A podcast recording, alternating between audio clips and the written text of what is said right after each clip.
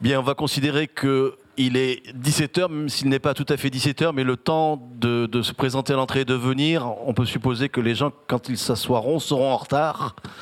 Donc on peut commencer maintenant cette rencontre avec euh, deux écrivains et deux personnalités qui sont à côté de moi. Je vais présenter d'abord parce que je suis impoli, euh, Velibor Cholic, qui donc euh, est à ma droite et à votre gauche. Velibor, vous êtes écrivain, vous êtes euh, natif de Bosnie. J'arrive pas à, mettre en ce qui vous concerne de, de nationalité, sinon que vous avez été yougoslave jusqu'à ce que vous découvrez découvriez euh, à l'armée que vous n'étiez plus yougoslave.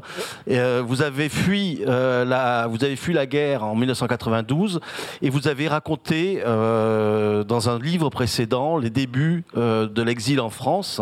C'était le livre qui précédait celui qui sort ce mois-ci et qui s'appelle le livre des départs et sur lequel nous allons parler, qui est donc le deuxième tome d'une trilogie annoncée.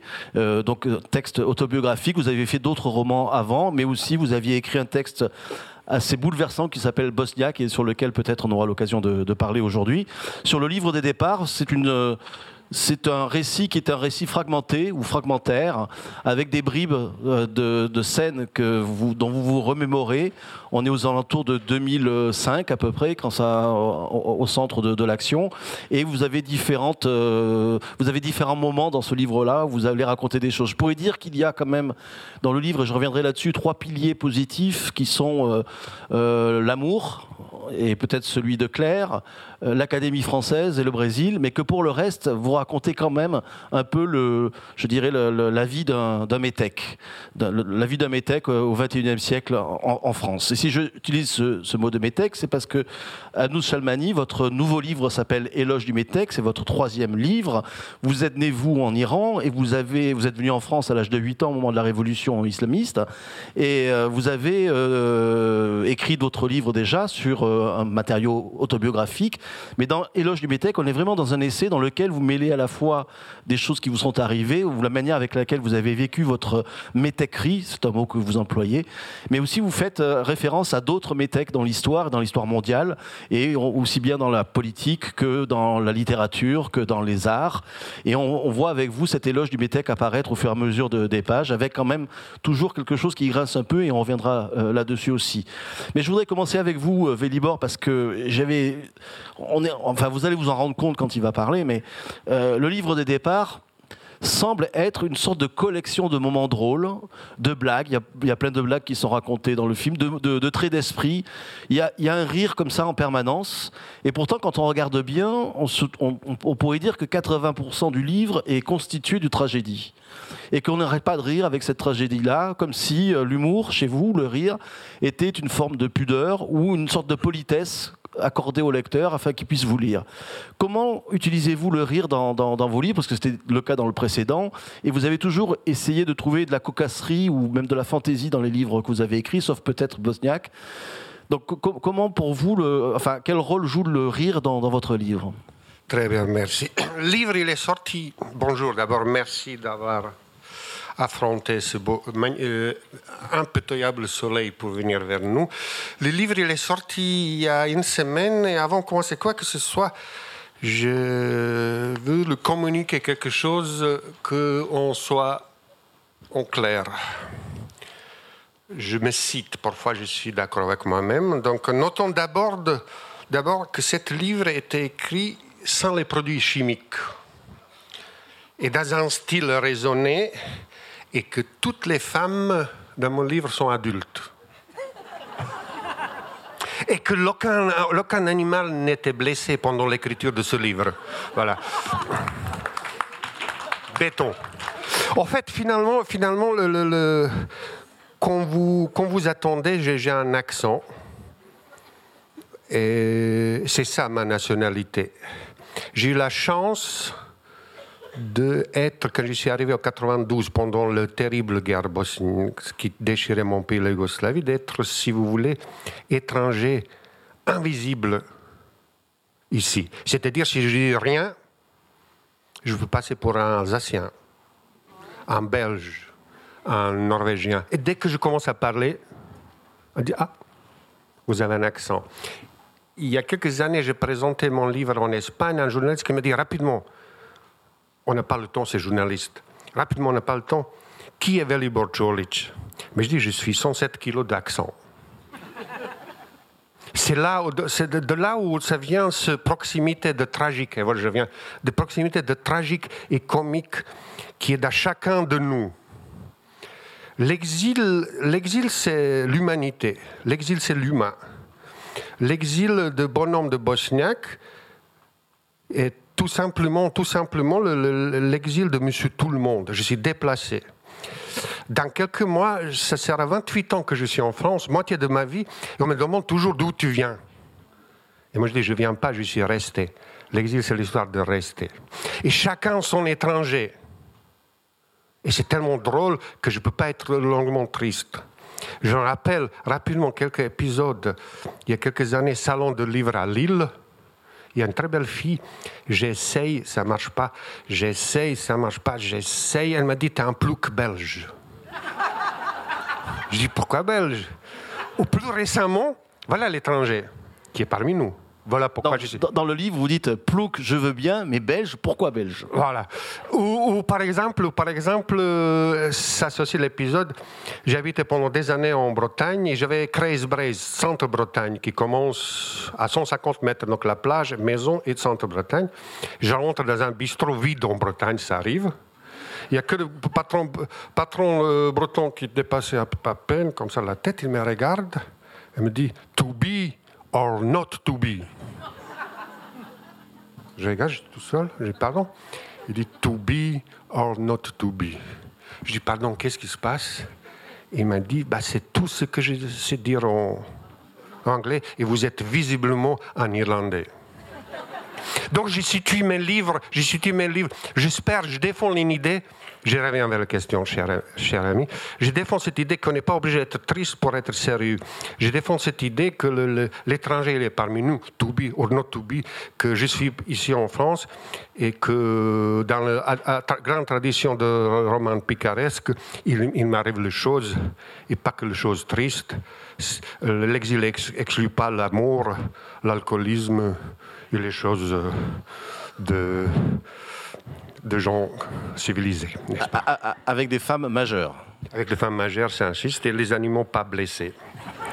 Mais mangés. Voilà, le steak, je ne sais pas si c'est le blessé. Voilà, pardon. Je, voulais commencer avec ça, avec le rire, parce que vous évoquez euh, le rire dans votre livre Amnous Salmani. Euh, c'est à partir d'un roman dont, j'ignorais euh, l'existence, qui s'appelle Mon oncle Napoléon, dont vous allez nous peut-être nous parler. Mais enfin, vous, vous évoquez le livre, vous dites le rire comme arme défensive. Et vous avez deux, trois pages comme ça sur le rire qui me paraissent très importantes et qui pouvaient même illustrer ce que fait euh, Vélibor dans, ses ouvrages. Ce rire-là qui vient détourner euh, la xénophobie, le racisme, les questions d'origine, les questions d'identité. Est-ce que vous pouvez revenir sur ce livre-là et pourquoi ce livre-là, mon oncle Napoléon, était-il une arme pour euh, renvoyer le, xénophobe à sa bêtise? C'est, euh, il y a plein de, questions, mais c'est évident. Quand j'ai lu euh, le livre de Vélibor, c'est évident que c'était un exemple parfait de ce que je développe dans mon éloge du métèque. Il aurait très bien pu se retrouver dedans. Et effectivement, avant tout, le rire. Le rire comme arme défensive, c'est que c'est toujours une manière de retourner. Hercule Poirot le fait très bien. C'est quand Hercule Poirot, systématiquement, comme belge, qu'on prend en plus pour un Français, parce que ce qui le vexe avant tout quand il est en Grande-Bretagne, c'est qu'on le prenne pour un Français. Donc il fait, mais enfin, je suis belge. Comme quoi, c'est quand même, quand même des histoires d'identité nous obsèdent tous, et à chaque fois, il le retourne. C'est que là-dessus, c'est là où elle est formidable, Agatha Christie, c'est qu'à travers euh, Hercule, Hercule, Poirot, à chaque fois qu'on l'attaque sur son accent, sur sa manière d'être, il arrive à retourner euh, l'insulte par le rire. Et ça marche toujours très bien. Et je pense que de toute façon, moi je suis arrivée beaucoup euh, plus, plus, plus jeune que Vélibor, j'avais 8 ans, mais très vite on comprend que pour se défendre du rejet, le meilleur moyen, c'est quand même le rire, parce que là, ça désarçonne, et en face, il n'y a rien de pire que l'esprit de sérieux pour installer, j'allais dire, la xénophobie. C'est en faisant une pirouette, c'est là où l'autre se rend compte de son absurdité. Je pense que c'est ça, l'absurde nous sert à ça, c'est de, que l'autre se retrouve face à un miroir déformant où il se rend compte de son absurdité. C'est à ça que ça sert. Euh, Mon oncle Napoléon, c'est un livre important parce qu'il a été publié juste avant la révolution iranienne et on peut considérer que ça a été le dernier euh, roman dans le sens roman libre, dernier acte de littérature avant la révolution euh, euh, des mollahs, donc avant l'obscurantisme. Et ce qui est extraordinaire, le travail qui a été fait sur ce roman, qui est, mais en plus a une série, ça, c'est tous les Iraniens, mais quelle que soit la génération, même ceux qui sont nés après la Révolution connaissent ce livre, parce que c'est un bel exemple de la culture iranienne qui consiste donc à beaucoup, beaucoup, beaucoup parler de cul. Donc tout tourne autour du cul. Parce qu'évidemment, aujourd'hui, on a du mal à imaginer que l'Iran des mollahs, l'humour principal, c'est de parler de cul. En l'occurrence, le grand personnage, c'est euh, Shirali le boucher, qui a une femme euh, qui est la Marie Couchetola du quartier. Seulement, Shirali le boucher, il fait 2 mètres par 2 mètres, il est juste flippant. Mais sa femme, évidemment, adore le sexe, donc couche avec tout le quartier. Et tout le but, c'est d'éviter de se faire attraper par le boucher, quoi. Et ça donne un certain nombre. Et le livre a tellement marqué la culture iranienne qu'il y a carrément des expressions qui sont rentrées dans la, culture iranienne. En l'occurrence, euh, faire l'amour, c'est aller à Los Angeles. La sodomie, c'est aller à San Francisco. Faire son oncle Napoléon, c'est analyser la politique en mettant tout sur le dos de l'étranger. Et toutes ces expressions, et la fameuse, et ça c'est devenu une expression populaire, qu'utilise le, le servant de l'oncle Napoléon qui passe son temps à dire pourquoi mentir La tombe n'est qu'à quatre pas. Et c'est le plus grand mythomane qui existe dans le roman. Donc ça, c'est resté. C'est encore aujourd'hui, c'est des expressions qu'on utilise en Iran. Et le livre qui raconte vraiment la frustration des classes populaires, euh, le mépris des aristos et la bourgeoisie qui va en gros s'allier aux mollahs pour prendre le pouvoir et installer en gros les islamistes. Tout ça, c'est dans ce livre. C'est-à-dire pour comprendre ce qui s'est passé en 79, et ça, ça marche toujours, c'est que l'idéal, c'est toujours de passer par la littérature pour comprendre l'histoire et la politique. Évidemment, c'est à ça qu'on sert. Au fait, si on se demande encore à quoi on sert, bah, au fait, c'est à ça. Et bien, si vous avez envie de comprendre la, révolution iranienne, pourquoi l'islamisme, pourquoi les mollahs, et ben, avant de lire les livres de géopolitique ou les essais, il bah, faut lire ce roman-là. Et là, on comprend ce qui était en germe, ce qui a bouleversé ce pays-là et ce qui a fait passer d'un côté ou de l'autre. Donc oui, le rire, évidemment, et c'est une politesse, et c'est une pudeur, et c'est surtout une libération. On ne rit jamais sous les tyrannies. Le rire est définitivement interdit. Donc rire, c'est non seulement une résistance, mais c'est en plus retirer le tapis sous le pied des tyrans. C'est qu'ils ne supportent pas. C'est une affaire de sérieux, une tyrannie. Une dictature s'installe avant tout par du sérieux et des interdits. À partir du moment où on rit face à ça, ça démonte toute forme de tyrannie. Et c'est là où, il faut garder ce rire. Et je sais qu'aujourd'hui, évidemment, bon, moi aussi, évidemment, il y a eu beaucoup de produits illicites pour écrire ce livre-là, mais aucun animal n'a été blessé. Et, évidemment, pas d'histoire de mineurs. Mais euh, je pense quand même que c'est extrêmement important. Et aujourd'hui, on parlait, on a commencé par Grévaux, mais l'esprit de sérieux d'un tue la littérature. Et le rire est le seul moyen de se rappeler que nous sommes libres, je pense. Oui, vous pouvez applaudir les deux. Hein. Cependant, quand je lis euh, Vélibor, il me semble que le rire a une autre fonction aussi, qu'on retrouve dans l'exergue de Rushdie que vous mettez euh, à, l'entrée de votre livre. Rushdie étant aussi un de ces métèques dont vous parlez dans le livre. Euh, je vous lis la phrase en question. La plupart des migrants apprennent et peuvent devenir des masques. Et je me suis dit que le rire, quand vous le retournez contre le pays dans lequel vous êtes, si vous y êtes né, effectivement, est une forme d'arme et de résistance. Mais à un moment donné, peut-être le rire, quand on le fait dans le pays où on arrive, est une, forme de masque. C'est-à-dire qu'on essaie de donner une image positive de soi parce qu'on arrive avec l'étiquette de métèque et qu'il faut gommer cette étiquette et que peut-être le rire est une manière euh, d'y arriver. De même que euh, Vélibor a toujours la même technique pour draguer les femmes, il essaie de les faire rire et quand ça marche pas, euh, on le traite de belge. Donc le, le, contrat d'Hercule oui, non, non, mais c'est vrai que c'est vrai que alors là je, aussi c'est que c'est vrai qu'on a tendance dès qu'on dit masque, on dit hypocrisie, on dit être caché, mais non, le masque est nous vous a été extrêmement utile pour survivre. C'est qu'on ne sait jamais ce que euh, dire l'autochtone attend de nous. C'est que c'est toujours très compliqué de trouver. C'est qu'il faut et désémarcer la peur, et créer la sympathie, voir l'amour, voir, le désir. Et pour ça, euh, le métèque, l'exilé, le migrant est obligé de jouer avec des masques. Et on a oublié à quel point le masque n'était pas juste signe d'hypocrisie et négatif. Le masque est positif, c'est aussi un moment de liberté, c'est que je choisis qui je suis dans le contexte. On le fait tous, mais c'est effectivement plus marqué par le migrant parce que il doit répondre à une interrogation face à lui. Bon, lui, effectivement, il n'a il a pas une tête de métèque comme ça, de, disons de, de métèque dangereux. il a plus une tête d'Européen dangereux, mais, mais, mais d'Européen. Euh, moi, j'ai pas forcément une tête marquée non plus. C'est vrai que mon père, avec sa tête d'arabe, c'est clair qu'on voit que c'est un, hein, on voit que c'est un, c'est un Iranien. Donc c'est vrai qu'il y a de ça. Il y a, le physique joue énormément. Il quand même la tête inquiétante. Il a, il a une tête de métèque. C'est vrai qu'il a, il a beau s'appeler Thierry, il a une vraie tête de. Frenchy, mais... Non, mais il a une un masque, hein. métèque, c'est vrai, mais on a tous des masques. Non, mais je veux dire, apprendre à jouer, parce qu'on n'est pas, c'est ça aussi. Moi, mon éloge du métèque, c'est aussi de rappeler que ça vaut pour tous les êtres humains, mais peut-être encore plus pour les métèques, c'est qu'un métèque, il est surtout fait des- de nombreux morceaux. Et le fait de le réduire quelque part à métèque, c'est ce que je trouve le définit le mieux tous les morceaux dont un métèque peut être fait, mais qui se retrouvent aussi. Moi, les premiers textes que j'ai lus sur l'exil en français, c'est les textes de Colette. Colette, quand elle part de Bourgogne et qu'elle arrive à Paris, qu'est-ce qu'elle fait? Elle met un masque pour pouvoir survivre. Bon, qui se casse parce qu'elle se retrouve tr- malade très très vite. Mais les pages qu'elle écrit sur la Bourgogne, sur son enfance qui lui manque, on est dans une tentative. Et quand elle raconte, ou les autres racontent la première Colette, la femme de Willy qui parlait pas avec ses cheveux d'un mètre cinquante, c'est évident qu'elle porte un masque. Son, silence est aussi un masque.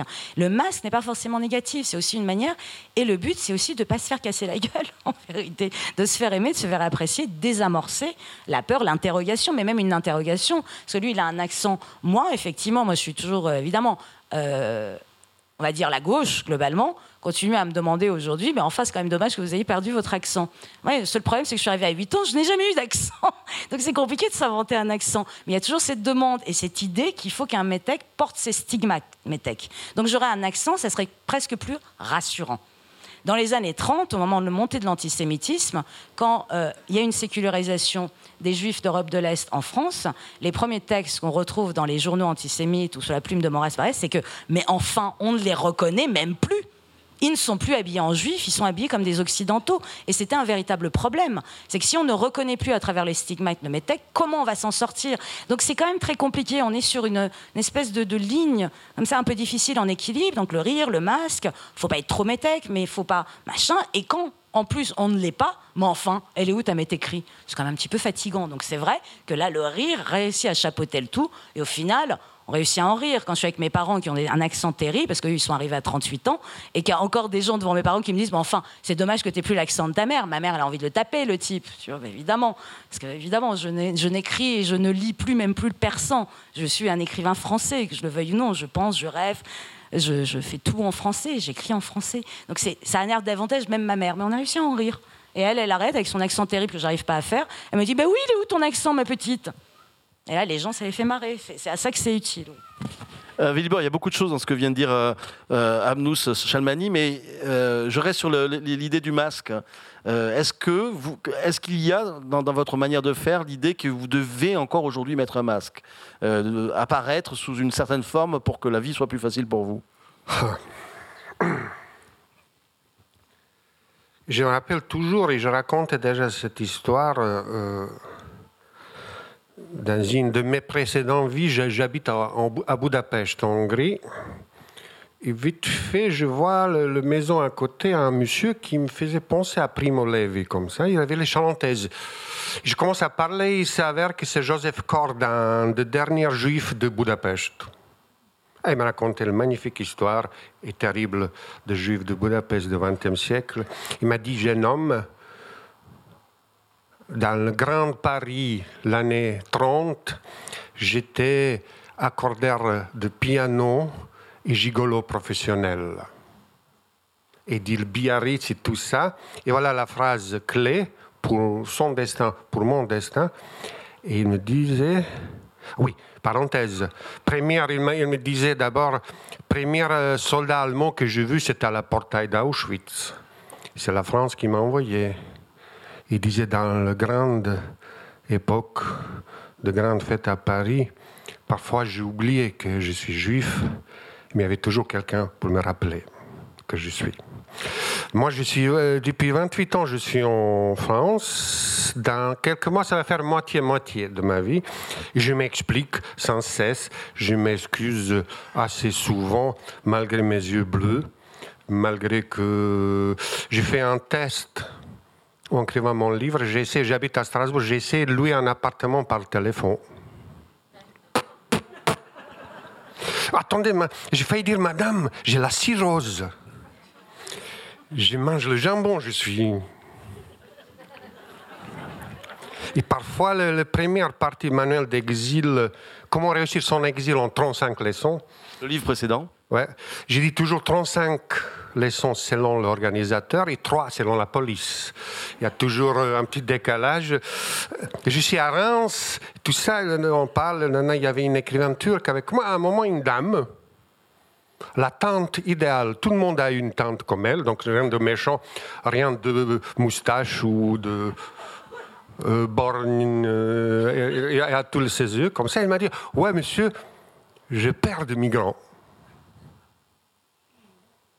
Et je dis, ah bon, ouais. Est-ce que vous avez peur de moi? Elle m'a dit, non, vous êtes super, vous êtes comme nous. Et depuis, j'ai inventé un super-héros euh, que je dessine euh, comme dédicace, je l'appelle Super Migrant. C'est une sorte de super Spider-Man qui surveille comme ça. Donc je reviens vers ta question. Je ne peux pas oublier. Donc si, évidemment, c'est le, masque. Je suis chez Gallimard. Je trouve un petit éditeur de proximité. Je suis chez Gallimard. Et donc, on commence à regarder les livres d'en bas en haut. Donc, Gallimard, ça va. Roman, pourquoi pas. Les livres de pas, pourquoi pas. Veli hop. Les FNAC qui sont nazes. Les FNAC, je suis de, de, de l'Europe du Sud-Est et à Kundera et, et Kadare avec moi. Et j'écris en français. Donc, est-ce, est que euh, chez moi, tout, tout, tout était situé. Donc, les yeux bleus, minces, blondes, musclées. Mince euh, À l'époque, mince, modeste et tout ça. Euh, tout, se passe, tout se passait dans la langue française. J'ai dit, j'ouvre cette trilogie avec la phrase clé qui est devenue un petit peu anecdotique. J'arrive en France avec 28, à 28 ans avec trois mots en français, Jean-Paul et Sartre.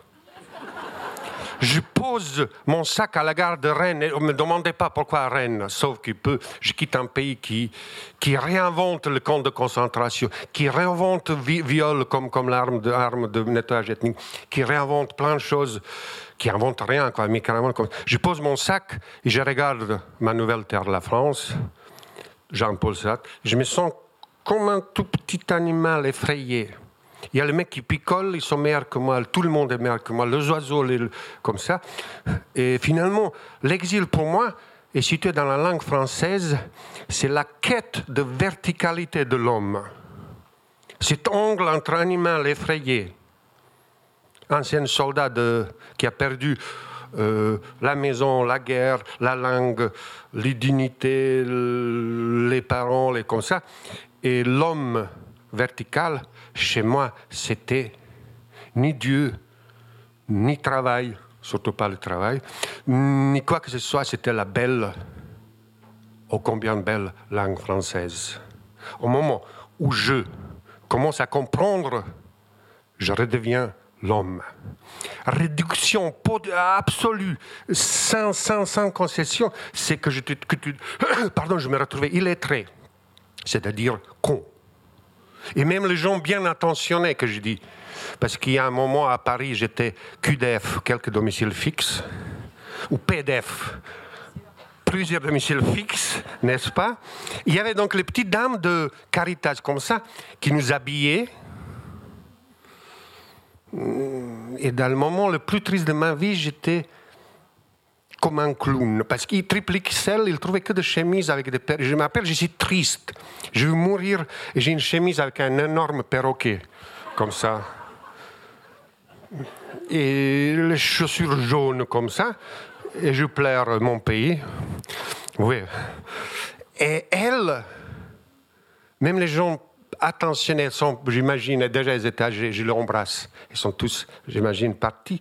Magnifiques dames, parlaient pas en phrase complète avec moi. Il parlait très fort. Ça, c'est le test. Une parenthèse, excuse-moi. J'habite à Strasbourg et les Japonais qui me demandent où est la cathédrale. Et je dis tout droit et à gauche. Japonais qui me regardent. On a tendance de parler très fort. Donc, même les gens, les petites dames, très très bien intentionnées, qui me donnaient ces chansons d'Auvergnat, punaise, qui me donnaient un morceau de pain, qui me regardaient, et elles criaient, elles disaient Toi, Mangez. Hum, hum, hum. Mangez. Je dis, madame, ça va, je suis étranger, je ne suis pas sourd. je suis. Euh... Pardon. Donc, c'est de là C'est de là, le, le, le, je me suis dit, putain, c'est pas possible. Euh, euh, ces premières semaines, premières heures de mon exil, t'es en face cette magnifique humanité qui te ramène vers le drôle, vers l'humain, et vers le triste, et vers le tout ce que vous voulez. Oui, il y a le masque de l'homme qui essaye de dire, regardez-moi comme un seul bonhomme. Je ne suis pas un parmi les 150 000 réfugiés bosniens. Je ne suis pas ni parmi un milliard de monothéistes. Je suis rien. Regardez-moi comme je suis. J'ai mal. Je suis comme ça. J'aime bien le foot. J'aime pas le machin truc comme ça. Et ce combat, ce combat est loin d'être gagné. Je répète, parfois je me sont très très bien dans ce pays qui est le mien, la France. Comme ça, je pense que je parle comme tout le monde. Puis on m'invite à la radio, j'écoute en, podcast, je dis oh putain l'accent, c'est pas possible. Et donc tout se jouait dans la langue française. Et pour finir, deux moments clés, 80 entre 93 et 97, première année est très compliquée d'exil pour moi. Premier moment clé, c'est 20 euh, mai 93 où je vois mon premier livre sorti à Paris, Les Bosniaques. Et deuxième, c'est quelques mois, quelques années après, après que je referme mon roman préféré, L'étranger de Camus. Je le pose et je me dis, waouh, tu as lu ton roman préféré en VO. Et dans la, vie de, dans la vie de chacun de nous, y compris de petits réfugiés bosniens comme moi, il n'y a pas de petites victoires. Toutes les victoires sont grandes. Merci.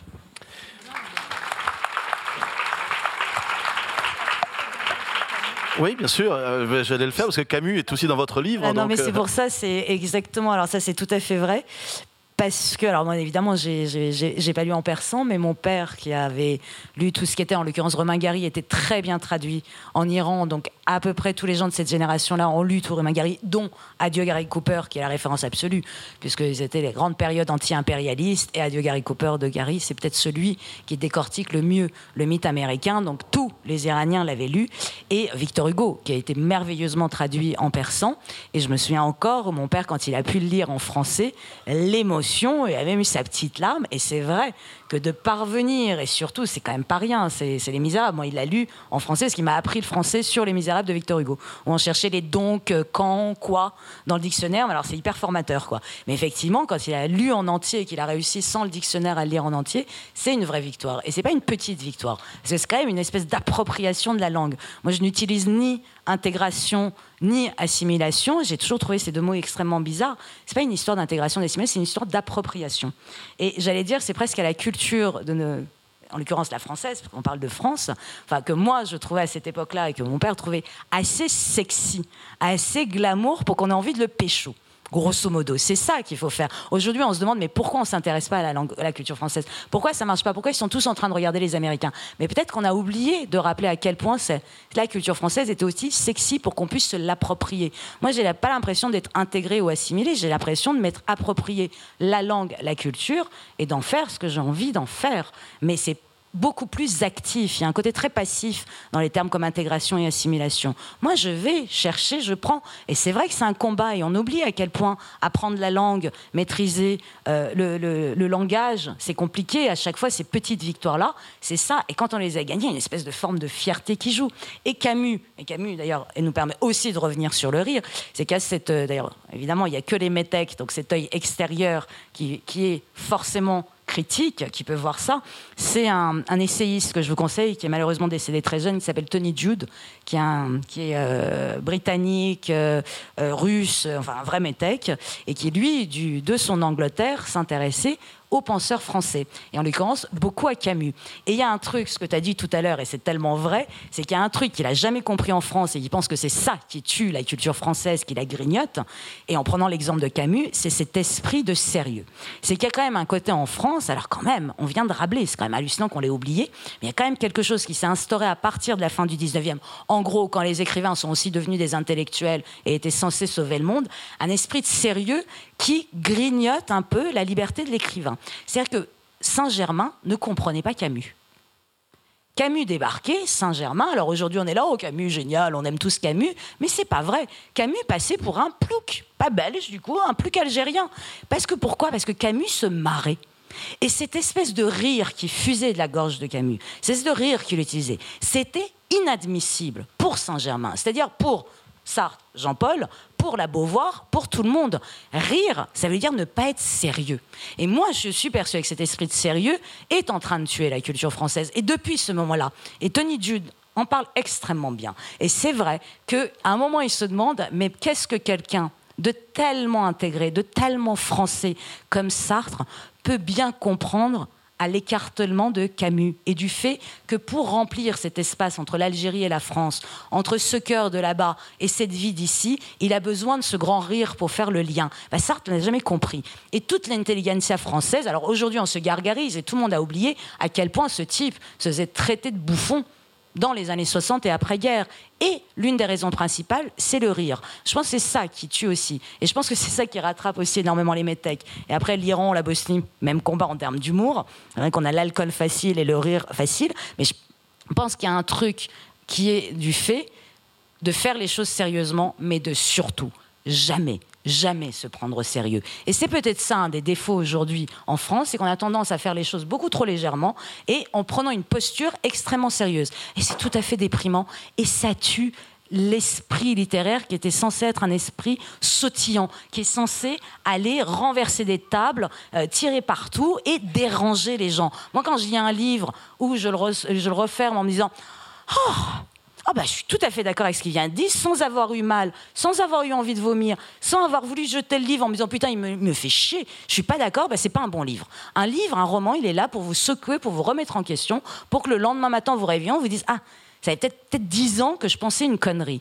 Et d'autant plus quand ça vient des métèques, c'est qu'on a au moins cet œil extérieur qui peut permettre de dire non mais tout ça c'est super hein, parce que j'adore le bœuf bourguignon et la blanquette de veau et le vin, mais peut-être que là ça craint un peu. Et en l'occurrence, comment vous traitez vos métèques, et en l'occurrence, avant qu'ils deviennent une institution comme Camus, rappelons ce qu'ils ont été à l'origine. C'est-à-dire des types qu'on montrait du doigt en leur foutant de leur gueule parce que trop beau, trop drôle, trop différent. Donc il faudrait quand même se rappeler de ça. Juste une petite histoire que je raconte un peu partout, y compris à Genève. Euh, vous, vous allez voir pourquoi. Euh, L'UNATAL nous forge moi, je suis bizarre. j'ai changé la langue. J'écris huit romans en serbo-croate, puis maintenant j'écris en français. Ça nous forge bizarrement. Voilà l'histoire. Plus je suis français, plus je me sens oriental. Euh, mais les choses que, si je peux dire avant de raconter l'histoire, il y a trop de profs dans la littérature française. Moi, j'étais déménageur. Ça se voit un petit peu dans mon style, n'est-ce pas?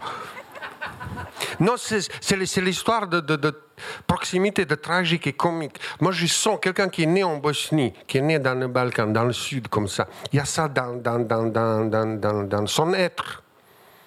L'histoire, c'est qu'on est en pleine vogue de, de littérature latino-américaine. Ernesto Sabato, grand Ernesto Sabato, invité en Suisse un journaliste qui pose la question, plein de journalistes, Monsieur Sabato, comment ça se fait que vous, là-bas, Amérique latine, vous avez grand roman mythologique, épique, et nous, les Suisses, un peu moins?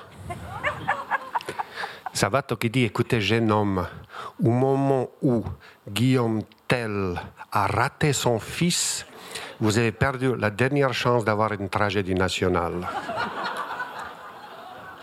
Si on ne sait pas rire avec une tragédie nationale, laisse tomber. Euh, je m'excuse, je prends un peu le temps. Euh, trop de profs dans la littérature, toute la littérature, je suis sérieux. Invitons les déménageurs, invitons, invitons les étrangers, invitons, invitons les, les, marins, invitons les aviateurs, invitons les gardiens de but comme Camus dans la littérature. Les profs. Voilà, merci. Alors, je vais, profiter d'avoir le micro pour vous poser une question quand même. Euh, c'est du champagne. c'est du champagne.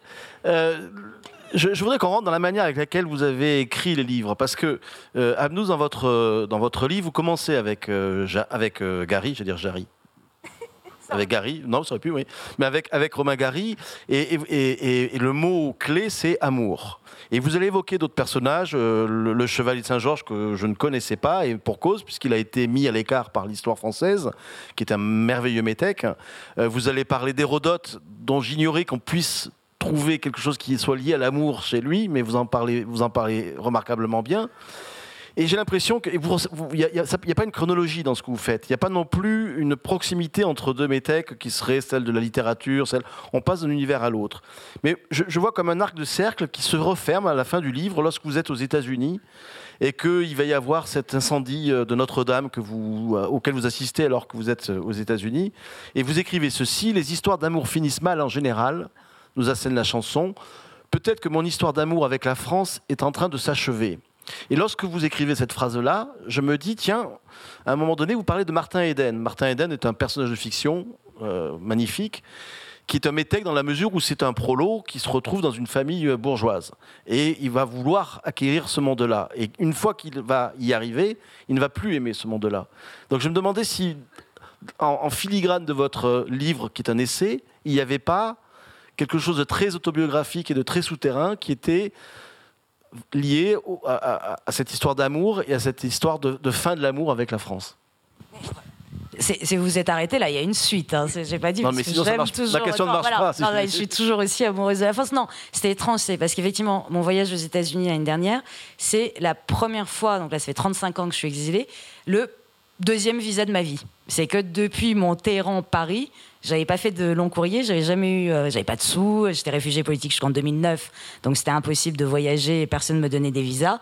Donc là, tout d'un coup, et il faut que je sois là-bas quand Notre-Dame crame, ce qui est quand même hallucinant. Enfin, moi, je l'ai pris comme un espèce de signe, jamais c'est pas possible. Notre-Dame, c'est la maison d'Esmeralda. Moi, j'étais persuadée qu'Esmeralda continue à habiter à Notre-Dame quand j'ai débarqué à 8 ans. Donc, je regardais le cul de Notre-Dame. Si je suis obsédée par les culs, en, en, allant vers le jardin des plantes, pour moi, je préférais toujours l'arrière de Notre-Dame à la façade, parce que la façade est trop religieuse. L'arrière fait un peu plus château. Et j'étais persuadée qu'Esmeralda était encore en train de vivre. Et je m'étais imaginé un monde souterrain où toute la ville de Paris s'était renversée et qu'il suffisait d'aller. Donc j'allais à Notre-Dame et j'essayais de trouver les sous-sols. C'était mon délire pendant deux ans jusqu'à mes dix ans où j'étais persuadée que la, cour des miracles continue à exister en sous-sol. Donc ça aide l'imaginaire, mais c'est vrai que de voir cramer Notre-Dame des États-Unis, c'était terrible. Mais surtout, je m'étais rendu compte, c'est la première fois que j'allais aux États-Unis, et je m'étais rendu compte que les, effectivement les métèques étaient plus épanouis là-bas. Peut-être pour une histoire toute simple, c'est aussi une histoire d'histoire, de, grande histoire. C'est que en Europe, il y a énormément d'histoires, énormément de paysages dans lesquels on ne se voit pas comme métèque. Parce que ce sont des choses très importantes qui sont déroulées sans nous. Vous voyez, c'est comme l'effet que ça me fait, où je me sens extrêmement française, je suis avec des amis, et d'un coup, ils commencent à parler de leurs grands-parents, de la guerre, de celui qui était résistant, de celui qui était Codabo. C'est toujours dans ces moments-là. Alors que je pourrais, à la limite, raconter leur histoire de leurs grands-parents mieux qu'eux, où je me rends compte que moi, bah, il n'y a pas de sang qui a coulé sur la terre de France. Et tout d'un coup, ce côté très organique me revient, je suis, ah ben oui, même si je la maîtrise, cette histoire, organiquement, je n'en fais pas partie. Et aux États-Unis, comme c'est de toute façon un pays de métèques, vous n'avez pas ça. C'est hyper étonnant. C'est très vite, vous vous en rendez compte, c'est palpable dans l'air. C'est eux, n'ayant pas cette histoire marquée, ou leur histoire ayant toujours été une histoire d'émigration, évidemment, parce que les Anglais d'abord, ce n'est jamais que des métèques, mais ils ont beaucoup, il y a beaucoup, on bute beaucoup moins contre ces frontières historiques. Donc on peut s'y retrouver. Je m'en fous, c'est un métèque anglais, c'est un métèque quand même. En France, en Europe, globalement, c'est plus compliqué. Vraiment, un petit peu plus. Mais c'est pas. Euh, comment dire c'est pas que, oui, c'est un petit peu provoque aussi, un petit peu énervé, j'étais un peu énervé que Notre-Dame crame aussi. Genre, non, c'est fini, mais c'est aussi, c'est vrai, c'est peut-être plus justement, j'aurais dû dire, c'est la fin de la passion. Peut-être qu'il y a un côté maintenant, beaucoup, du coup, plus d'amour que de passion. J'aurais toujours la passion de la langue française, mais où là, en plus, avec ce qui se passe, de cet interminable débat euh, identitaire des deux côtés, mes cœurs me rend malade, où j'ai presque envie d'arrêter d'intervenir sur l'actualité parce que ça me dégoûte, vraiment. C'est pas, pas ma France, c'est pas là-dedans que j'ai été élevée. Moi, j'étais élevée dans le 11e arrondissement avant que le Père Abbassi se construise, et on se foutait tous de la gueule les uns des autres. Il y avait des Maliens, il y avait des Juifs turcs, d'originaire de Turquie, tout le quartier du 11e, c'est le quartier historique des Juifs de Turquie.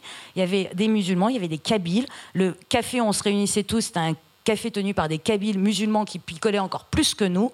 Et on était tous français et il y avait un humour, une manière de se foutre de, la gueule les uns des autres. Vraiment, avec une espèce de légèreté que je retrouve plus. Et moi, les indigénistes, les identitaires et tout me fatiguent. Je trouve que c'est en train de nous abîmer tous. et c'est ça. C'est davantage ça, cette France qu'elle est en train de devenir est écœurante. Pour ce qui est de Martin Eden, d'ailleurs, je vais revenir à ton bouquin parce que c'est un truc qui le dit. Un métèque, même, qui a un vrai métier, quand bien même c'est un métier prestigieux comme avocat ou médecin, ça passe. Mais d'où le métèque qui veut être écrivain D'où il se permet de vouloir pécho la langue C'est vraiment ça. D'où il va venir marcher sur nos plates-bandes. Ça, c'est un truc que tu répètes plusieurs fois. Et c'est vrai que Martin Eden, c'est ça. Martin Eden, il y a cette chose-là. C'est vrai qu'il est écœuré. Martin Eden, à la fin, il n'est pas juste écœuré parce qu'il a acquis et le fait qu'il ait fini par être accepté par Ruth, qu'il aime, enfin, maintenant qu'il est célèbre et connu et qui est capable de se prostituer pour lui. Mais il est aussi, on oublie toujours ça, on, oublie ce qui nous arrange pas. Il est aussi écœuré par là où il vient, de la laideur de sa propre famille, de sa sœur, de leur hypocrisie, euh, de leur radinerie. Je veux dire, les deux laideurs se renvoient la balle. Je veux dire, son écœurement n'est pas un écœurement tant de la bourgeoisie et des élites, c'est un écœurement total et absolu. Il est aussi écœuré du milieu d'où il vient, qui est fait de laideur, que du milieu qu'il a atteint, qui est fait de la même laideur, mais qui est un peu plus caché par justement la culture, la beauté. C'est un écœurement d'où le suicide, ce qui correspond énormément à Jack London. Mais un métèque, et ça je le, je le précise, ne change pas en France, encore plus du fait de la centralisation. Quelqu'un qui vient de sa région à Paris, j'ai un de mes grands amis qui est Mayer Guven, vous connaissez, qui a eu le concours du premier roman en 2018 pour Grand Frère, qui est moitié turc, moitié kurde. Déjà, c'est pas simple. Lui, il est né à Nantes et il, est monté à Paris. Mayer raconte des choses, c'est à mourir de rire. Il débarque de Nantes, donc France, à Paris. Pendant deux mois, il est dans un pays étranger. Il a 20 ans, il est là, mais c'est quoi ce pays? Il dit pas c'est quoi cette ville? Il fait mais c'est quoi ce pays? Le métèque, pendant cette période-là, il est un métèque de toute façon, mais il s'est senti métèque pour la première fois, ce qu'il ne sentait pas à Nantes, à Paris, en tant que Nantais, pas en tant que kurde turc, en tant que Nantais. Et là, je suis un métèque nantais à Paris, perdu à Paris. Et c'est exactement la même chose pour Martin Eden. Martin Eden est un transfuge de classe. Pareil pour le Chevalier Saint-Georges. Le Chevalier Saint-Georges était métisse, c'est le bâtard d'un aristocrate qui a eu la chance, sa chance, c'est que l'aristo n'a pas eu d'autres enfants. Donc il est dans les, euh, il est quoi euh, Non, il est en Guadeloupe. Donc il peut réintégrer Paris, il revient, il se trouve que ce fils, ce bâtard qu'il a eu avec une esclave a priori sénégalaise, d'origine sénégalaise de ce qu'on a pu découvrir, eh ben son bâtard est hyper doué. Son bâtard est un violoncelliste exceptionnel depuis l'âge de 4 ans. Donc il ne peut pas lui donner, du fait des lois euh, sur l'esclavage et du statut euh, de l'esclave, il ne peut pas lui donner son nom, il peut, mais il peut l'anoblir. Donc il le fait chevalier de Saint-Georges. Ce type, qui est complètement effacé de l'histoire à cause de Napoléon, a été le plus grand compositeur. C'était l'équivalent, je sais pas comment vous dire, d'une star. L'équivalent d'une... J'adore Madonna, donc ça fait un peu vieillot, mais c'est vraiment l'équivalent du Madonna. Il se produisait dans toute l'Europe. Il était à la tête euh, euh, des concertos du Palais Royal. C'était et il a failli être le, euh, le prof de Marie-Antoinette. C'est Louis XVI qui l'a proposé. Et qui l'a empêché la, grande danseuse de l'Opéra Royal a envoyé une lettre à Marie-Antoinette en disant que euh, la, douceur de leurs conditions les empêchait d'être sous les ordres d'un mulâtre, etc. Mais c'était pas du tout. C'est la première fois qu'il a été sujet de ce qu'on peut appeler le racisme. Et là où ça devient intéressant, c'est que personne il allait dans tous les salons, c'était le chevalier de Saint-Georges, personne ne... C'est la première fois, mais pourquoi? Parce que la dame, elle voulait sa place. C'est elle qui s'est retrouvée chef de l'opéra. Et elle a trouvé ce moyen donc pour s'en débarrasser. Et lui, il a continué. Il s'est engagé pour la Révolution française avec le père d'Alexandre Dumas. Il a défendu la Révolution française. On n'est pas sûr, ayant été effacé, on a perdu énormément. Il est allé jusqu'à Haïti pour la première révolution d'indépendance avec Toussaint l'ouverture et il est mort dans l'indifférence. On a essayé de le retrouver, mais comme après l'arrivée de Napoléon et la restauration de l'esclavage, il était hors de question de rappeler cette période bénie où les Juifs avaient été émancipés et où les Noirs n'étaient plus des esclaves. Donc il fallait aussi se débarrasser de ses œuvres. Parce qu'en termes musicaux, aujourd'hui on est en train de redécouvrir, ce type était effectivement un génie qui a composé des chefs-d'œuvre. Donc moi quand je redécouvre, mais je faisais des sauts, c'est merveilleux. En plus il était d'une beauté et en plus Big Malheur, le type n'avait pas de maîtresse ni d'amant. Qui, au cœur du 18e, c'est un miracle. Donc en plus, on n'avait même pas cette accroche, parce qu'on a toujours, par le lit, un moyen de garder souvenir. Et bien lui, n'ayant visiblement pas d'activité sexuelle, il a vraiment été effacé, on l'a redécouvert à la fin, au milieu du 19e, fin 19e, on l'a redécouvert. Donc quand même, énormément de temps. Et là encore, c'est pas un transfuge de classe, c'est un vrai métèque, même si il est, il était français de naissance. Et personne n'a... Mais, mais c'est encore un métèque dans son effacement, il redevient le métèque qu'il était au moment de sa naissance. Non, mais c'est fascinant. Non, mais vraiment, Serge, les métèques sont fascinants. Vélibor, avant d'évoquer euh, ce désir d'être écrivain français, je voudrais vous interroger aussi sur la manière d'écrire ou sur la forme du livre et du livre précédent, qui est ce, côté fragmentaire que vous utilisez. C'est toujours, euh, on a plusieurs hypothèses quand on lit quelqu'un qui écrit comme ça. Il y a l'hypothèse de l'asthme, puisque vous êtes asthmatique, mais enfin, Proust était asthmatique et a priori, il ne faisait pas vraiment des petits fragments. Euh, il y a l'hypothèse aussi de la, de la déflagration euh, parce que quand on regarde les Bosniaques, qui est le, livre le plus proche de, la guerre, le texte est encore plus court, les, passages sont encore plus courts que, maintenant. Alors est-ce que cette, fragmentation vient d'une déflagration liée à, la guerre et à l'exil, ou est-ce que c'est ce que Amnous évoquait, c'est à savoir que le, le est fait de plusieurs éclats et que c'est à travers ces éclats-là que vous avez? Parce que quand on lit vos livres, on lit ce que vous avez écrit, mais on entend aussi ce qui n'est pas écrit. Entre deux fragments, il y a des passages du temps, il y a des choses qui, nous échappent, et, il manque, c'est un puzzle où il manque beaucoup de pièces. Donc pourquoi écrire de cette manière-là? D'abord, euh, comme disait le grand Milan Kundera, un romancier ne doit rien à personne, sauf peut-être un petit peu à Cervantes. Euh, j'appelle ça les petites lucioles de la mémoire il y a deux façons d'attaquer nos souvenirs. Soit vérifier, alors on doit vérifier tout, tout, tout, tout, tout, soit vérifier rien et s'appuyer entièrement sur notre mémoire qui flanche. J'ai opté déjà avec le premier livre, Manuel d'exil, premier livre dans cette trilogie, pour cette deuxième option, tout en sachant qu'on dit bien, super bien, Boris Cyrulnik, notre mémoire, notre propre mémoire est aussi faite par les autres. L'autrement, j'ai la chance d'être un écrivain et donc je m'adresse aux gens intelligents. La télé, c'est pas. Je me rappelle une fois, une petite parenthèse, j'étais invité, je ne sais pas si ça existe, j'ai jamais eu la télé. émission qui dure 2-3 minutes. Dans quelle étagère euh, Dans quelle étagère, oui. Oui, oui, comme ça. Et je, je, je, je rayais, j'étais cafard dans le film de Thierry Gilliam, dans, dans le film Brésil. Je rayais complètement la machine. Parce qu'il y avait d'abord, il y avait Monique qui présente, il y avait moi. Donc, d'abord, j'étais trop grande. Je me s'assois, et dit Monique, ça va pas. Pourquoi Il dit il est trop grand. Ah ben, il dit non, changez-les comme ça. C'est comme ça. Elle, elle disait, elle, elle, disait, donc je dis, je raconter un autre roman. Il dit à la fin, il finit à Calais. Personnage tzigane. Cat, stop. Qu'est-ce qui se passe? Il faut dire à Calais dans le jungle, comme ça. Il dit, elle m'a dit, là voilà la phrase clé, on est à la télé. Et j'ai regardé une fois un téléfilm dans un hôtel. Euh, maman et papa qui vont divorcer fils. Et je dis au bout de 30e, papa, je t'aime, j'arrête. Et on comprend. Dès les 5 minutes que petit adore le papa. Papa, je t'aime, paf. Papa, je t'aime, papa. Je... À un moment 29, 29, 29 papa, je t'aime. Papa, il rentre, télévision, dans sa chambre, il couvre son fils, il sort. Papa, je t'aime. Voilà, donc le, fragment, fragment, c'est fait par donc cette luciole que j'essaie, luciole de ma mémoire, j'essaie de le capter et présenter. Et quel est le moment clé? Pourquoi, pourquoi je suis comme je suis? Où se situe ma langue? Euh, Pourquoi les gens m'ont accepté? Pourquoi je ne pas Pourquoi je suis pas accepté? Les épisodes, les épisodes sont là, quoi. C'est la suite. Et toujours le même souci de ne pas dépasser nombre de pages raisonnables et polies aujourd'hui, et tout, le souci d'avoir la clarté de style, parce que mes émotions sont complexes, tout avoir le souci que ce soit à peu près intéressant. Donc j'essaie, j'essaie, comme dit encore une fois Kundera, on compose les romans.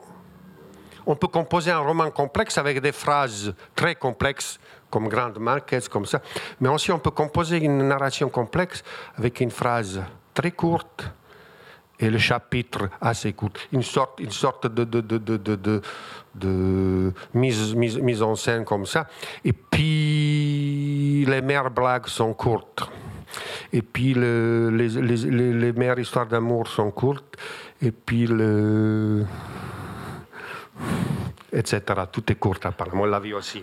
Euh, je ne sais pas, ça c'est imposé, il y a des règles à respecter.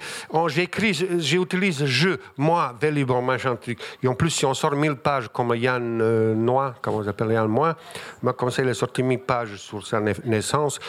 Voilà. Euh, encore, une fois, encore une fois, la littérature française a ce problème de bavardage, je trouve.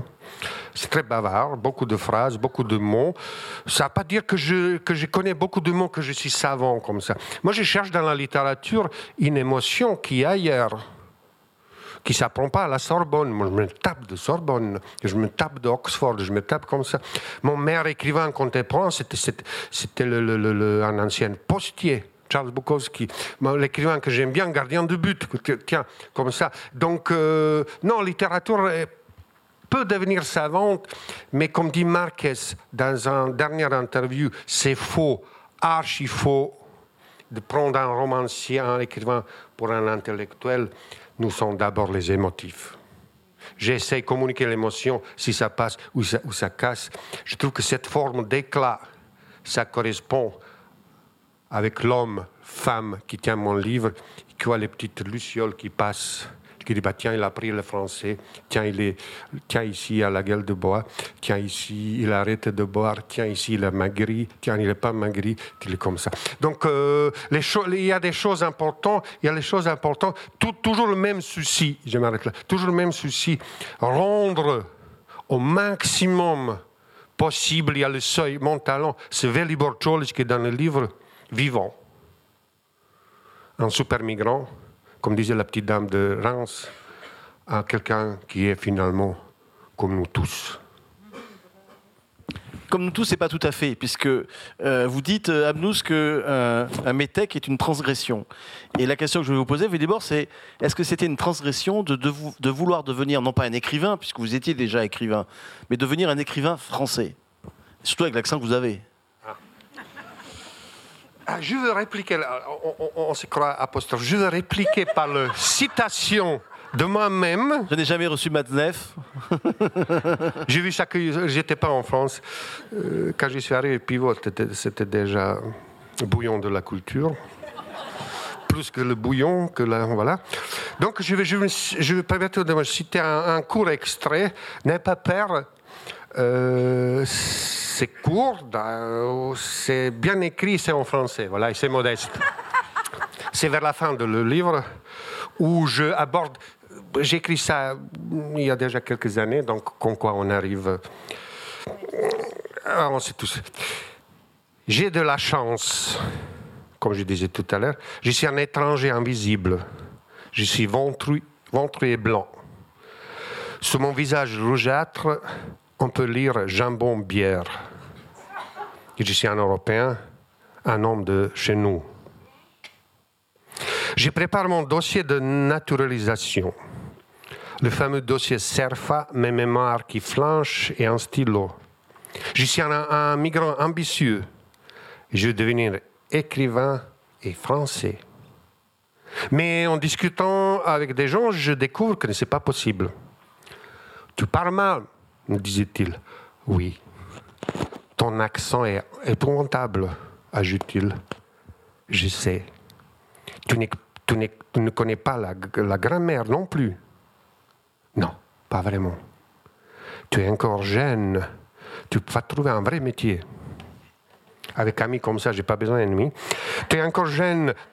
Tu peux te trouver un vrai métier. Non, merci, j'ai déjà essayé. Et c'est vrai.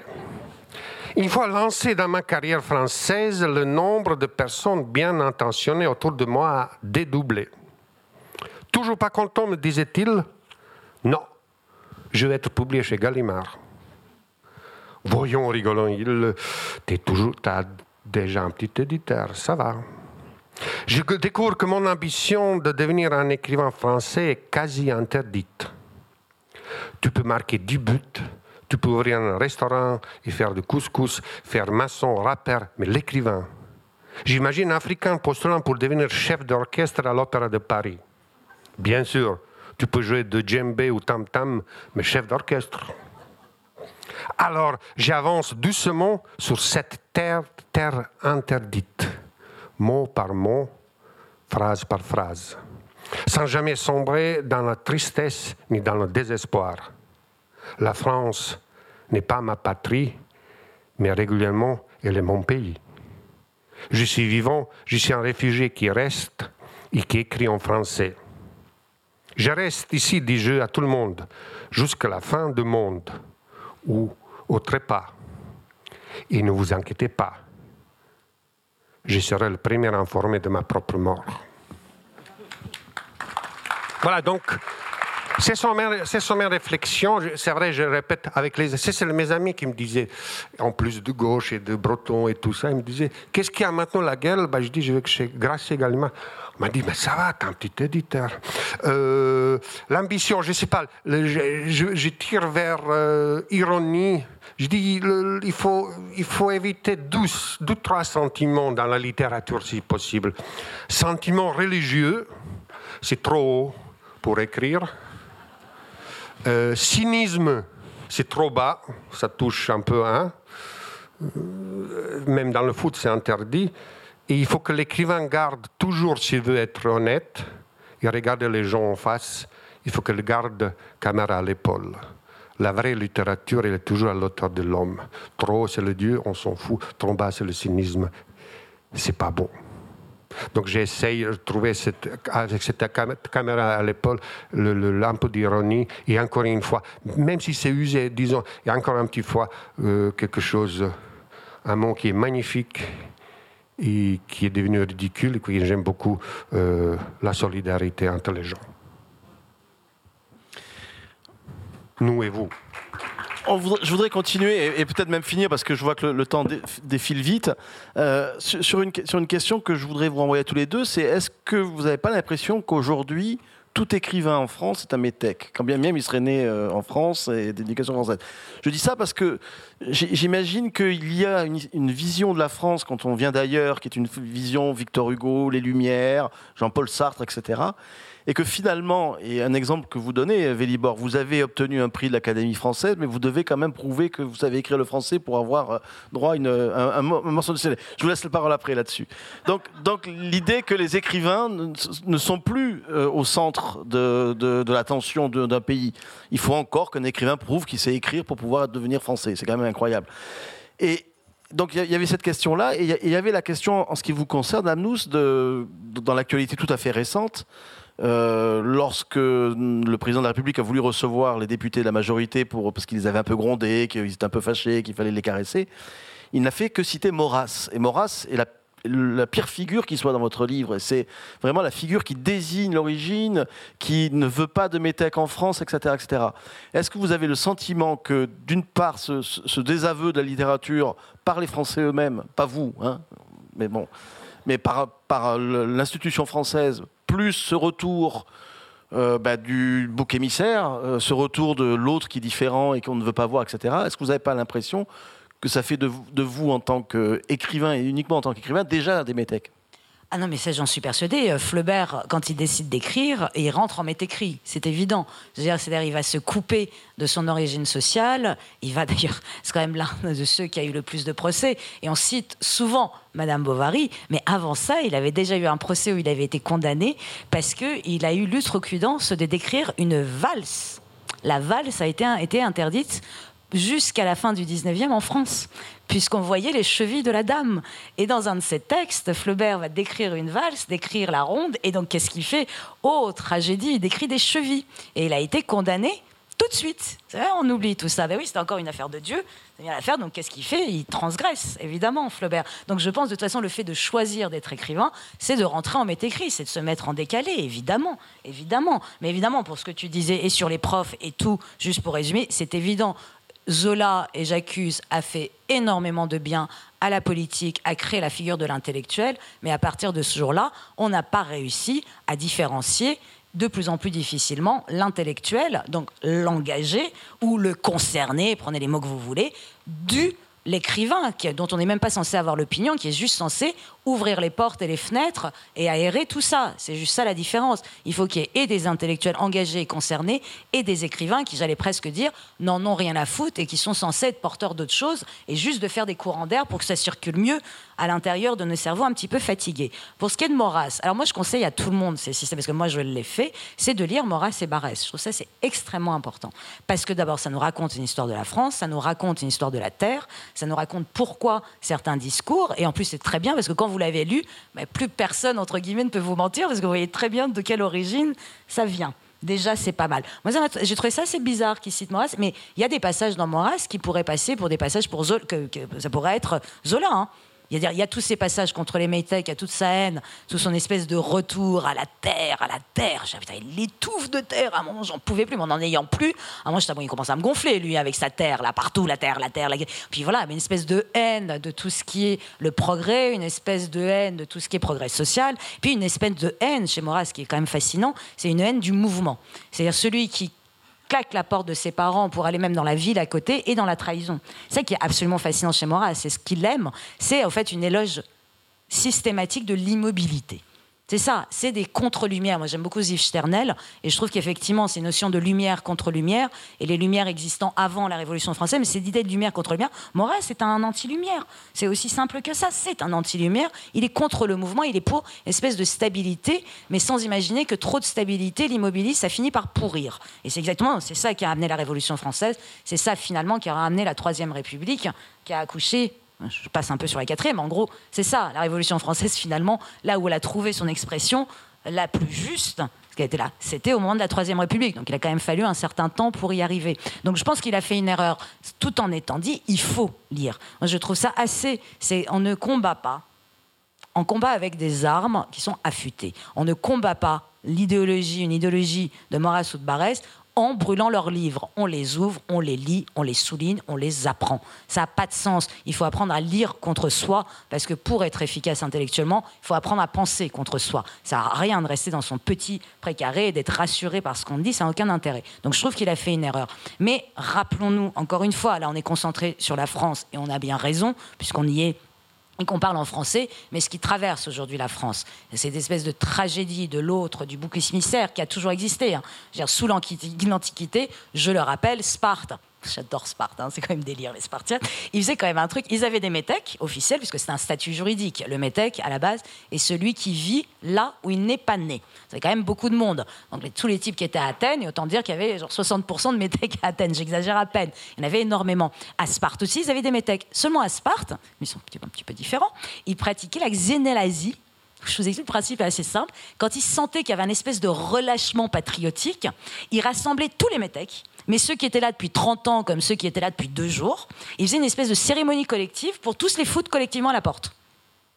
Et ça permettait de resserrer les liens de la cité, ce qui permettait de se retrouver, de se rappeler qu'on était spartiate avant tout. Et bien, qu'est-ce que ça donne historiquement? Parce qu'on a ces exemples-là. Parce que ça donne sur c'est qu'on continue à se nourrir d'Athènes et que Sparte, à part représenter, j'allais dire, l'arlésienne d'Hitler, on n'a pas de texte de Spartiate. Ça donne des films assez drôles, les Persians, vous voyez, les Iraniens, ils ont des trompes et tout, c'est génial. Ça donne ce genre de film un peu délirant où on fantasme Sparte, mais après, euh, Sparte est vraiment devenue une arlésienne de euh, tout, tout, tout tous les nazillons de toutes sortes. Mais on n'a pas de texte de penseurs spartiates. On n'a pas de gens, bah non, parce que ça tue la pensée de faire ça. Et donc, en tous les un ou deux ans, ils viraient tout le monde collectivement en chant et tout, ils étaient contents et après ils se retrouvaient entre eux. Et aussi ils se sont éteints parce qu'à force de coucher entre cousinades, bah, génétiquement il n'y a plus rien, quoi. Il n'y a pas de secret. Donc mais c'est quand même assez intéressant de regarder ça. Donc il faut lire, il faut aller regarder ce qui passait à Sparta, il faut lire, faut lire, faut lire Barès, faut lire tous ces types-là. C'est hyper important de savoir à qui on s'adresse. Mais ce qui traverse la France, serait-ce trop vous rappeler qu'en ce moment, dans ce merveilleux pays d'hindous euh, et d'indiens qu'est l'Inde, il y a quand même euh, Narendra Modi, c'est mon, obsession maudit, est en train, il a déjà retiré la nationalité à 1,9 million d'Indiens, qui se retrouvent donc apatrides, donc euh, à l'interdiction absolue, et quand même de l'ordre de l'ONU, on n'a pas le droit de créer des apatrides. Donc plus personne ne bouge un cil, mais il y a 1,9 million d'apatrides aujourd'hui en Inde. Il, y a deux semaines, il a invité Bolsonaro, son grand copain, ils se sont pris dans les bras. Il est en train de faire ça avec les populations d'Amazonie, de leur retirer la citoyenneté brésilienne.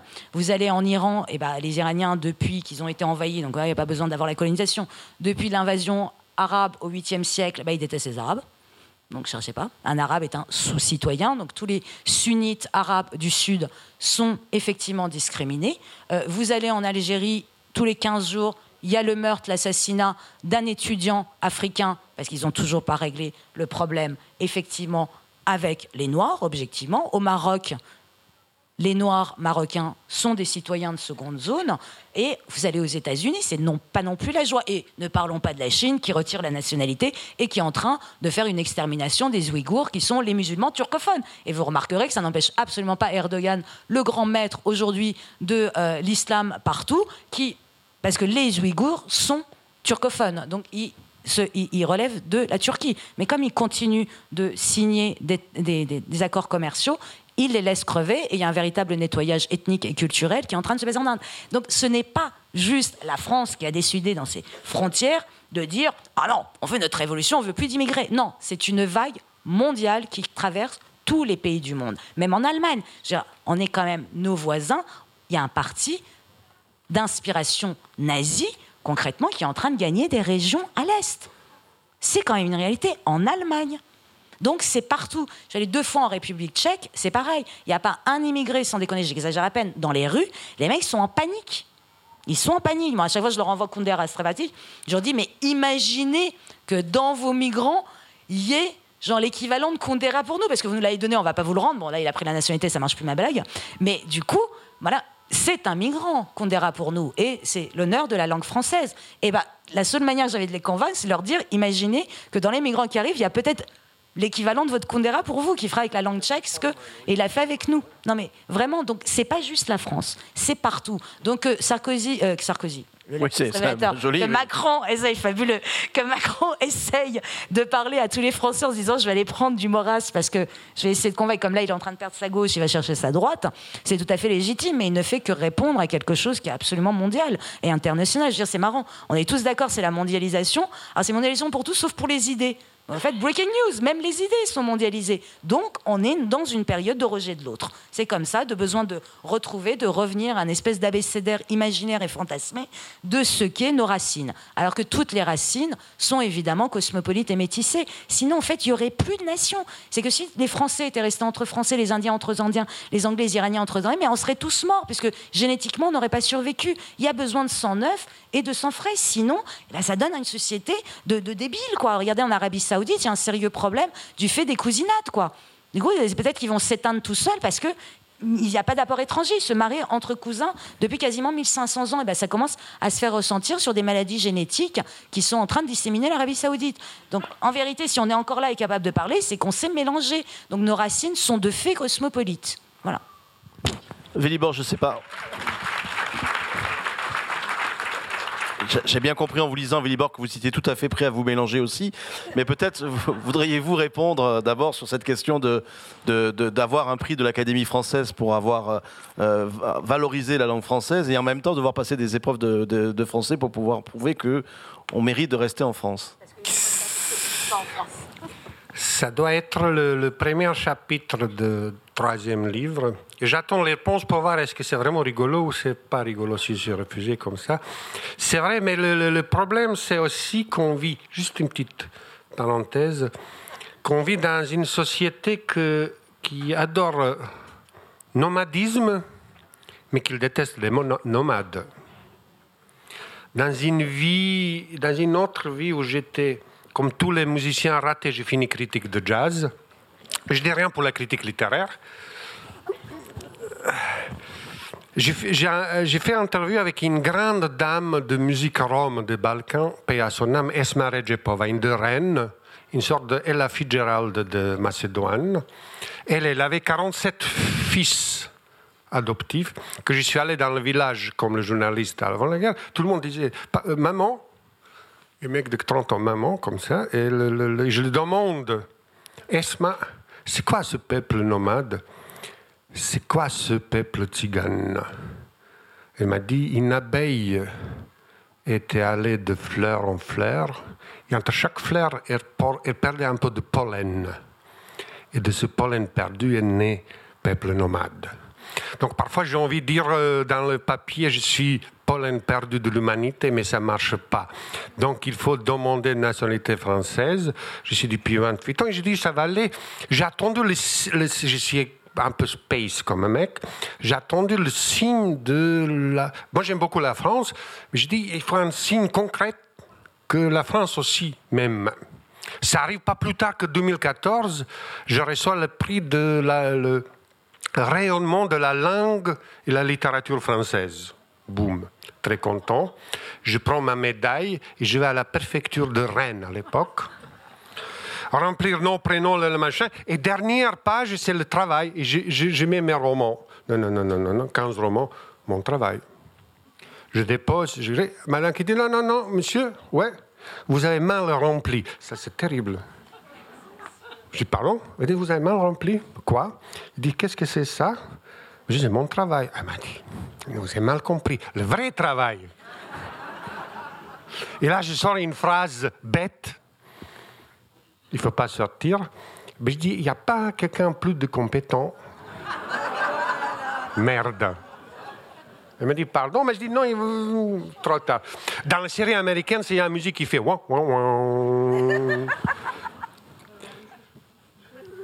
Et elle a dit Ah, vous n'avez pas passé le test.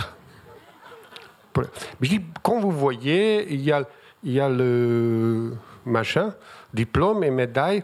J'ai eu le prix l'année dernière, donc 2015, rayonnement de la langue, comme ça, de l'Académie française. Elle m'a dit Écoutez, monsieur, si on commence à sortir des trucs des associations, on n'est pas sorti.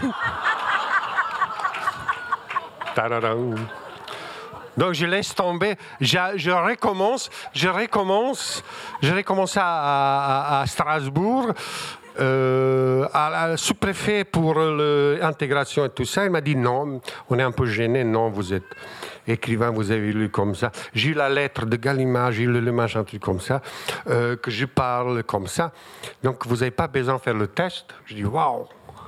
À quoi ça sert la littérature? Je passe pas ce test. Bingo comme ça. La lettre, il communique avec nous. Je, regarde la lettre avec Marianne, je dis merde. C'est pas par Marianne, je dis c'est pas bon, j'ouvre. Cher monsieur, non, non, votre dossier. Vous avez deux mois pour passer le test de connaissance française, sinon vous êtes rayé de la liste de demandeurs de naturalisation, comme ça. Donc, 20, pas plus tard, euh, je fais jouer mes connaissances. 29 euh, février, ah, je passe le test de connaissance de. Voilà. Et la prof m'a dit, je suis un peu gêné.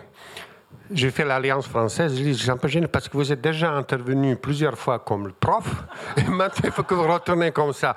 Euh, il y a un problème, je veux dire, je veux, dire sérieux.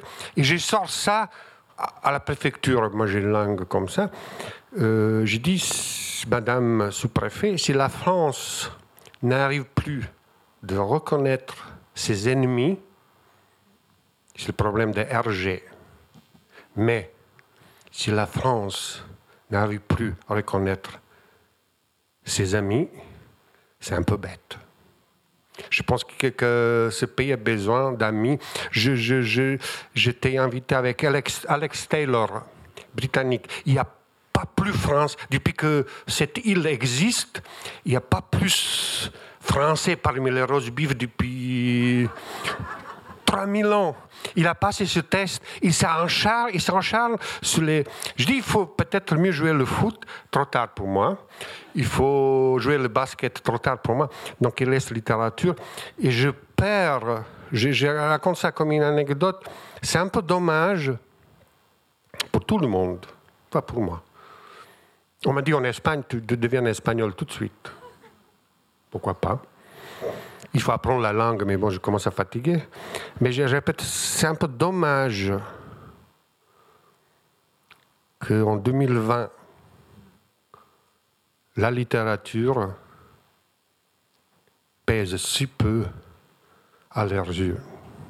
C'est dommage qu'en 2020, après Charlie Hebdo, après tout ce qui est comme ça, les gens qui représentent la France officiellement, n'arrive pas à avoir un ami, un copain, un mec cool, qui fait tout, et plus que tout, qui écrit six romans, qui va à l'académie, qui va 15 fois dans le lycée française et qui parle avec les gosses, qui va dans un quartier difficile et que tout ça à leurs yeux pèse peu, presque rien. Je baisse pas les bras, ça va être très rigolo. Rendez-vous avec le troisième tome. J'espère, espérons drôle. Le test, il est très costaud. J'ai déjà un petit peu les questions. Donc, il y a le test de français et le test culture, générale, test culture, culture générale. Première question de test de culture générale. Michel Drucker est un ancien joueur de foot, un ancien joueur de rugby, un ancien pilote de Formule 1 ou un présentateur télé J'ai failli, écrire Michel Drucker est mort. Vivre Michel Drucker. Merci. je suis hyper déçue. Moi, je suis devenue française en 2009. Je m'étais préparée en me disant non, non, non, ce qu'ils veulent, c'est un vrai test. Et je pensais qu'il y avait des QCM à la con comme ça, Drucker. Je m'étais préparée, ben, on me l'a pas fait passer. Je suis hyper déçue. Je suis passée au Alors, je m'y prépare, je me disais, voilà, ça m'aurait donné des trucs super rigolos à raconter, paf Et on me... je me dis, mais comment ça, vous me le faites pas? Ah bah non, non, vous le faites pas passer pas besoin et tout. Il en est directement passé à la cérémonie, le chant, machin. Parce que j'ai eu droit. Euh, t'as eu la cérémonie collective On est tous en. Non, la Marseillaise et tout. Oui, La Marseillaise, j'ai dit la Marseillaise, ça va. J'aime beaucoup rugby et foot. J'ai appris depuis 20 ans. à chaque match. Non, parce que là, il faut chanter la Marseillaise en entier. Pas seul, on connaît, c'est pas, c'est tout, tous les strophes, c'est beaucoup plus long que ça. Et Ribéry, et Franck Ribéry, il sait à entier, quoi. Je, je, crois pas, non, mais il est plus français, donc ça va, il est en Allemagne. Ce que je vous propose, c'est que le 29 février, nous soyons tous euh, chez nous à prier, à prier, pour que Vélibor euh, obtienne. Jonathan Little non plus n'a pas eu la nationalité française euh, avant son concours, il a la nationalité espagnole. Oui, mais en, Espagne, on m'a dit si tu veux devenir espagnol, je dis si vous changez la langue, si vous parlez français comme tout le monde, je deviens. Ouais. C'est trop tard, trop trop vieux pour apprendre la, encore une nouvelle langue, même si elle est magnifique. Velibor Colic, euh, merci. Vous étiez là pour parler notamment du livre des départs qui vient de sortir chez Gallimard. Abdous Chalmani pour ce livre, Éloge du Métèque. Je suis obligé d'en rester là parce qu'on m'attend sur un autre débat dans 10 minutes, l'hommage à Hubert Mangarelli qui aura lieu à la salle des parieurs. On envoie signer. Et vous allez signer bien sûr vos livres, je crois pour Vélibor euh, et peut-être pour tous les deux, à, la à, Terre des Livres, la librairie qui se trouve donc euh, pas très loin, même juste en face du bar où il y a les vins dont je vous parlais au début. Donc les, choses sont bien faites. Il faut se dépêcher. Ah, il faut se dépêcher avant qu'ils sortent en poche. Après, c'est pas intéressant. Merci.